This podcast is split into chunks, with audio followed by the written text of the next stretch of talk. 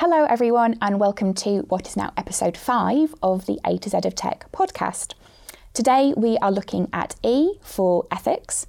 And for previous listeners, you may notice that there's a slight change, and my co host is now Hugo. Hello, everyone. My name is Hugo Warner. I'm a member of PwC's disruption team, uh, and I have uh, come here to fill Felicity Main's uh, very big shoes. Well, it's a pleasure to have you here. And today we are joined by Ollie Buckley, who is the Executive Director of the newly established Centre for Data Ethics and Innovation, and also Maria Axente, who is the Artificial Intelligence Programme Driver here at PwC. She's part of the team which is building responsible AI globally and advising clients on its ethical use. One theme that has emerged over the past few podcasts that we've been recording is that technology and the technology space attracts people from actually a fairly diverse set of backgrounds and, um, and career paths. So I'd be really interested to hear about how you've both um, come to be where you are. Um, Maria? That's a very good question and interesting one. Um, so I come from Romania, and my mom is a math teacher, and she also teaches physics. And I've been surrounded by science throughout my life. And at some point um, in my early childhood, I started watching Star Trek and Star Wars. And I became fascinated not so much with technology itself, but how humans interact with technology. I ultimately ended up studying business, uh, and I had a career focus a lot on business. But technology keep on coming as a theme, and when I joined PwC, uh, I joined the digital practice, and I've spent some time doing digital transformation, again, helping clients make sense of technology. And when we set up the AI Center for Excellence, um, I joined the center. And I'm really keen to help um, children and young adults and young girls. And Ollie, what's your journey been to the CDEI? That's a good question. So I I guess was a or have been a lifelong lover of gadgets and technology. So um, I've always been I've always been interested in tech, but I pursued like from an from an academic point of view. I did uh, philosophy and politics at university. I then went and worked as a management consultant for a bit, and then moved from there into uh, into government, and I kind of pursued a bit of a circuitous path through different parts of government policy before ending up in the uh, the government digital service.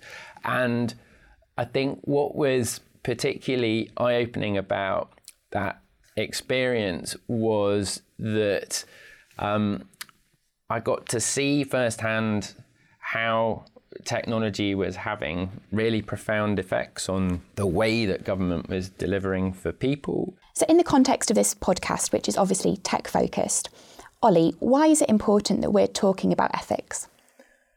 Because we're talking about enormously powerful, transformative technologies that have the potential to deliver huge amounts of benefit to society, but because they're powerful, also need to be handled responsibly.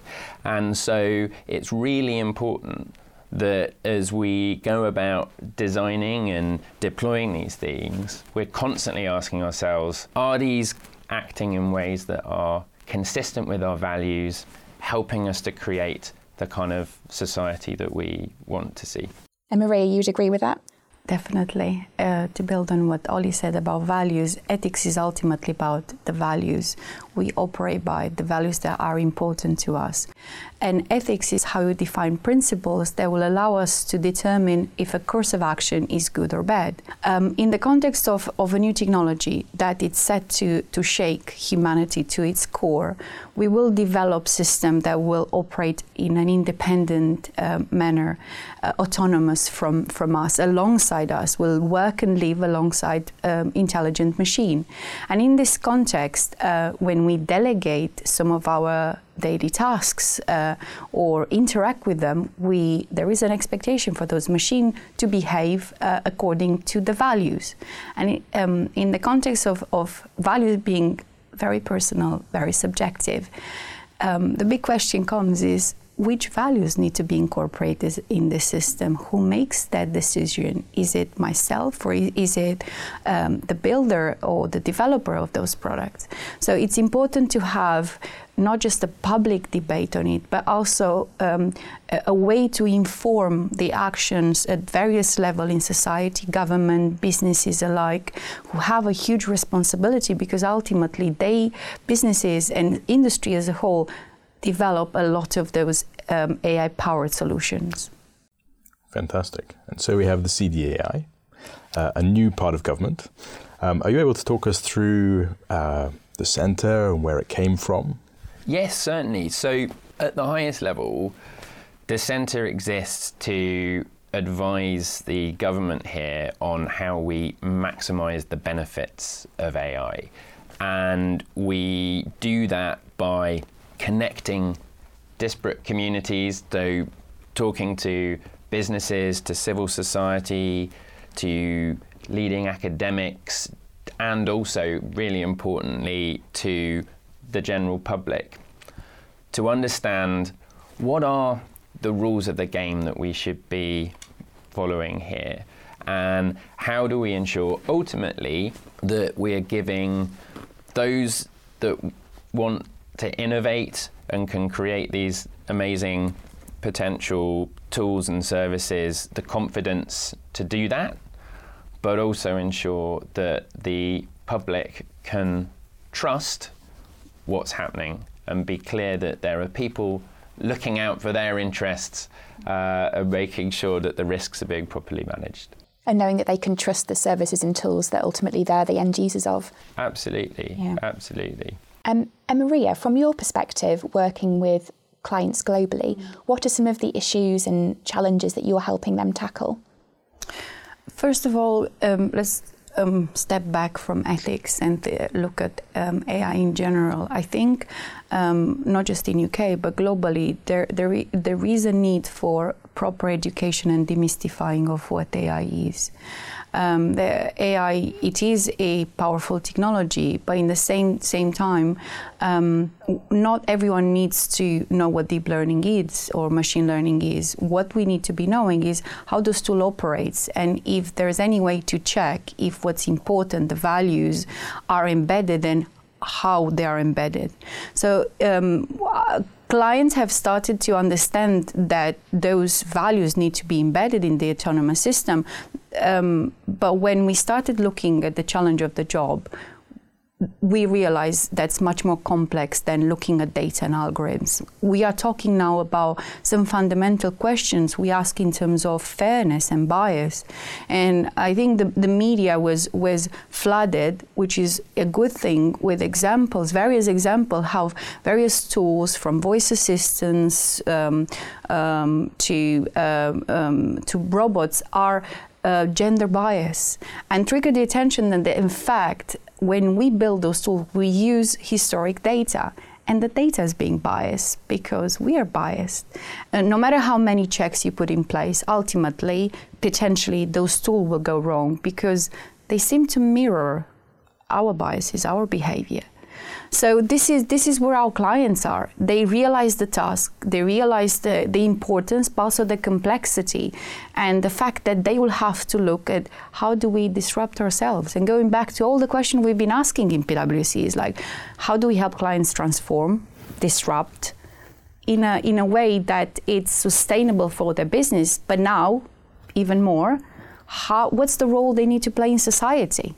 And there's something interesting in that, I think, about how, on the one hand, we rightly appreciate the power and the potential of these tools, but on the other, we need to be really conscious of their limitations. And so um, they're amazing, but also they're only sort of partial uh, replications of, uh, of, of human intelligence.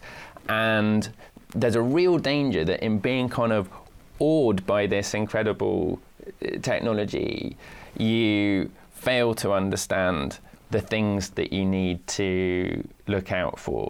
I think our underlying philosophy at, at, at the centre, however, is that there is that, that, that, that these are fundamentally technologies that will benefit society, um, but they will benefit society by us being uh, aware of their of their limitations. Mm-hmm. And you know, on the one hand, we know that there are risks. Uh, for example, as Maria was saying about the uh, the potential to perpetuate societal biases, but then they also offer opportunities to address those things because we all know, and this is where the original problem uh, comes from. Human beings are very imperfect decision makers, and uh, we can actually look to these technologies to help with some of the um, with some of the imperfections in our in our own approaches to these uh, to these challenges. So, how do we actually go about codifying or setting up frameworks for something that, in many cases, might be an unconscious bias that we're not even aware that we carry ourselves? Well, so so one thing I would say is that we're not starting with a blank piece of paper here. There is an existing legal framework that surrounds this uh, that surrounds this stuff. You know, we we we have already, as a society, decided that there are certain types of protected characteristics that should not be taken into account when you're making important decisions about people's lives, including whether or not to uh, to give them a job. So, you know, step one is make sure that you are uh, not incorporating those sorts of biases in the systems that you are developing. I think where it gets more challenging in the context of more complex AI systems is the risk that you um, might be incorporating those biases without realizing that you are. So, um, for example, uh, you may not be incorporating gender explicitly in the way that you're uh, processing the CVs, but the system uh, can use and identify uh, proxies that will kind of mean that although you're not explicitly saying this candidate is male, this candidate is female, it's learnt enough from the details of the CV to give a pretty good indication of which one you are. Now, um, you know, that's where we need to be thinking about more sophisticated uh, approaches to address these things. And I think in looking for a solution, there are two layers. One is technolo- te- technological one, and uh, we've been working on, on, on a set of tools to address bias in data and algorithms. Uh, but there's another one that looks at more of a process level, cultural level. As Ollie said, um, sometimes this bias is unconscious, most of the time, and this is how we operate as human. How do we make sure then, in the early stages of design, and also when we go into developing those tools, we have enough diversity? It has been scientifically proved that diversity um, helps us being aware who we are and make us aware of our inherited biases. Uh, so once we are doing quite a, a, an excellent job and uh, looking for bias at technology level. Um, the, the more complex part coming coming place when we assemble the teams, and it's not just about um, uh, bringing different experts from organization. The biggest problem the AI community has at the moment is the lack of skills, the lack of uh, female researchers in AI.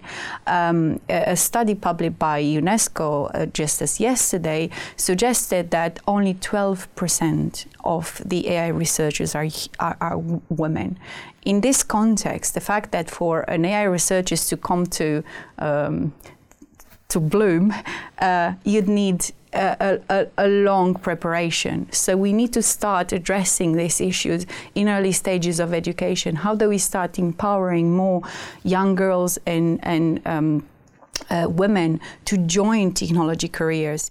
Which has interesting results. Also, UNESCO, I think, just talked to some of the unforeseen consequences of uh, Assistant, saying essentially that they're programmed to give um, uh, flirtatious responses in response to demeaning, uh, demeaning questions are being, that are being asked by users. So it's an interesting example, not just the biases being baked into the algorithm, but that actually reinforcing those in the real world.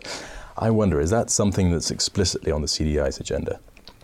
So, bias certainly is. I mean, I can tell you a bit about what what, what we're up to over the next 12 months in, in particular.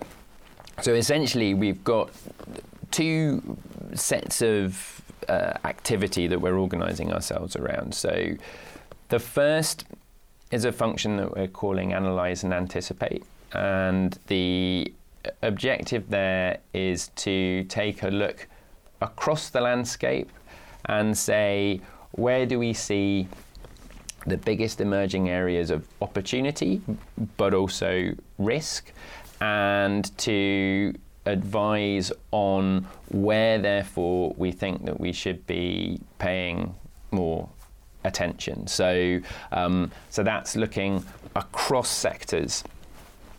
The other set of activity that we're doing are two longer term, more substantial reviews. So these we're going to be conducting uh, over the next 12 months. The first of those is looking at online targeting and trying to get a sense both from the public point of view, how they feel about the way that their data is used to personalize their experience online and where they feel uh, that's comfortable and legitimate and, and where they have concerns, and that will give us some sense of where potentially uh, rules may need to change. the other area is looking explicitly at the potential for bias in algorithmic decision making. And there we're taking a sector based approach. So we're looking at financial services, we're looking at the crime and, and justice area where we're seeing more tools being developed to help police forces think about where they should be deploying their resources. We see in the US examples of systems being used to inform judges about the best kind of uh, decision to make about an individual in, in, in front of them. And then uh, later on, we're looking at, at, at HR and also at, at social services. So these are these are all areas where the use of these systems and the potential for bias could have big impacts. The reason why we're looking at it in a sector by sector approach is because context is incredibly important here. So you may care about different things in different uh, in different environments.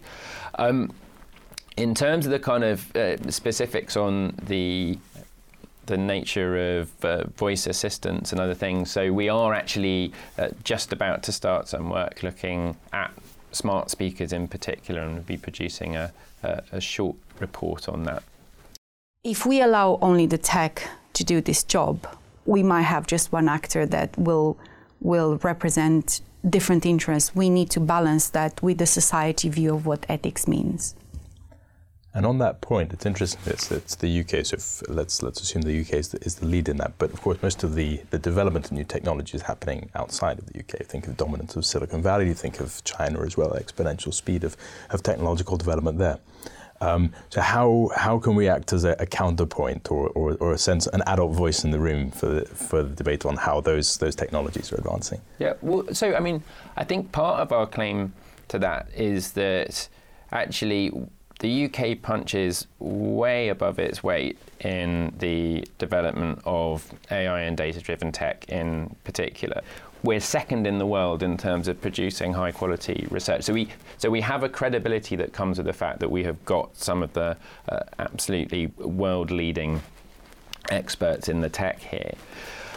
But the other thing that the UK has got a very long established reputation in globally is in the setting of standards and in the development of pragmatic, proportionate regulation of new technologies, of uh, financial services. You know, we're a global centre for professional services.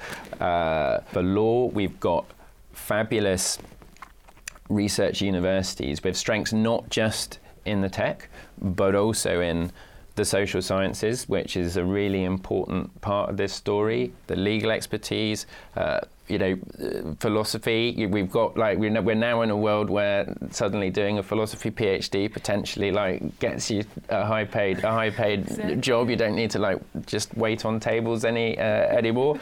So um, you know, we we are uniquely, I think, placed to uh, to be a uh, to be a leader in this uh, in this field. And I think to add the third uh, main advantage is the engagement with with businesses and the fact that from the beginning of um, um, when we set up the AI community, if you want, in UK, uh, we are part of all those conversations. So industry is very active to engage with the government, uh, with the parliament, and with um, think tanks and academia to come together to understand how this um, AI needs to be regulated.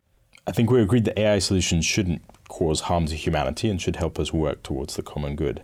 But how can we make sure that AI considers its impact on children, young people, especially on issues like well-being, education, mm-hmm. and learning? That's an excellent question. And keep in mind that when we develop AI solution, uh, they they will be ethical, legal, and profitable and safe in their usage, but doesn't yet mean that they will contribute to human well-being and um, the wellness.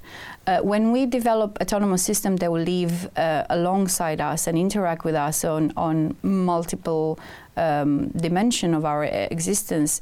It will change the way we interact with each other and uh, with um, those those systems, and therefore um, it, there is a, a potential to uh, impact either positively or negatively um, um, our mental state, our physical states, and so on. Um, a lot of research has been carried to understand uh, what is the impact of those autonomous systems um, on development, especially young children and uh, uh, adult, young adults. But further research is being needed. Um, the work th- there is an important piece of work uh, uh, carried by an institute of research that assemble um, AI researchers from around the world uh, to develop a set of well-being indicators to be embedded in the development of autonomous systems. That's one of one of the important initiatives. Another one, um, it's a pop-up uh, research center, part of UNI Global, which is the union of uh, trade unions based out of Geneva, and they set up a young workers lab. And uh, the main um, purpose of this initiative is to actually look at how digital tools impact the well-being of young work workers. How do their in input is being captured, and what sort of engagement we should have uh, uh, with young workers in developing uh, those systems. And Ollie, how is that reflected in some of the work that the CDEI is carrying out? So I think that it is a foundation for everything we're doing, that we're considering how these systems are impacting people.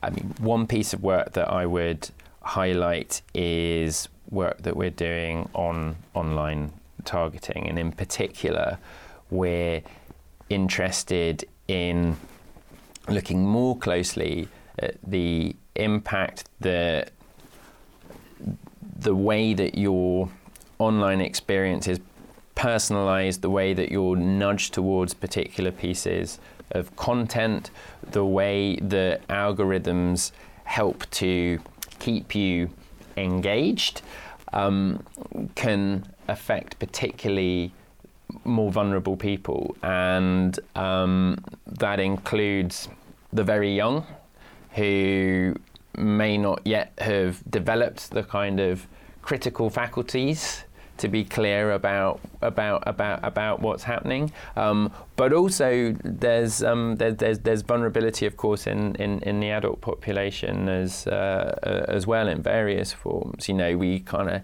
hear horror stories of, uh, of, of, of, gambling addicts being targeted with uh, adverts for, for, for, for gambling companies, etc. So, part of what we want to do is look across the regulation of, uh, of, of, uh, of these different environments and see, you know, do we feel like the like like the rules are, are, are strong enough? Are the are the protections uh, adequate? This is part of a of a much wider conversation about the potential for online harms and how to address them, which the uh, which the government is taking forward. And where do you see this heading? Do you see this? Obviously, these are very complex themes, but do you see perhaps this moving towards the emergence of a set of common principles or rules of thumb that we should apply societally, for businesses? How, where do you think the next step for the CDEI's uh, research? Yes, so I think that what we want to be highlighting is how you can do this well and to give guidance uh, to give guidance on that. I think that we it's easy to forget given how prevalent the uh, the online environment algorithmic driven systems are these these days that these are really new inventions and we are only just starting to understand the impacts and we've got a long way to go to understand the impacts more more fully. So um, I think that the industry is waking up to it. I think that there is um, the fact that we're seeing these issues discussed more prominently in, in the media and, and, and by politicians means that I'm very optimistic that we can we can learn how to develop these things in ways that are helpful and healthy for people to uh, to engage with. It's also worth mentioning uh, the initiatives by World Economic Forum Generation AI that has brought together different forums, legislators from UK, US, Europe, uh, also importantly UNICEF, to understand um, what are the key consideration, key aspects in terms of uh, young uh, adults and children that need to be incorporated in policy making, making relating to children. And we're just hoping that initiatives like this will strengthen, will bring more diverse voices. And um, when we create, we ended up creating policies and standards, those recommendations will be uh, utilized. What I think we'd love to, to know is if you can share with our listeners um, where they should go uh, if they want further information either on what PwC is doing in this area or what the CDEI is also doing. So, uh, if you would like to find out more about the CDEI, then you can go to gov.uk forward slash CDEI and you'll be able to find details of our strategy and work program and also ways to express your own views back to us. So, we've got um, calls for evidence out about some of those uh, topics that I said we were working on, on, on, bias and targeting in particular, and we're really keen to get views from, uh, from people on those issues. Um, interested in the work we're doing in ethics and AI in PwC. We're about to launch Responsible AI Toolkit very soon. Uh, so follow us on social media for more updates. And for more on uh, AI for young um, adults and children. Um, I'm on Twitter, quite active, so follow me. Maria and Ollie, thank you very much for joining us today. You can join us next time, which will be F for FinTech. And in the meantime, feel free to follow me on Twitter at LouTagTech. And I'm at Hugo Warner1. So until next time, feel free to subscribe to the podcast and tell all of your friends.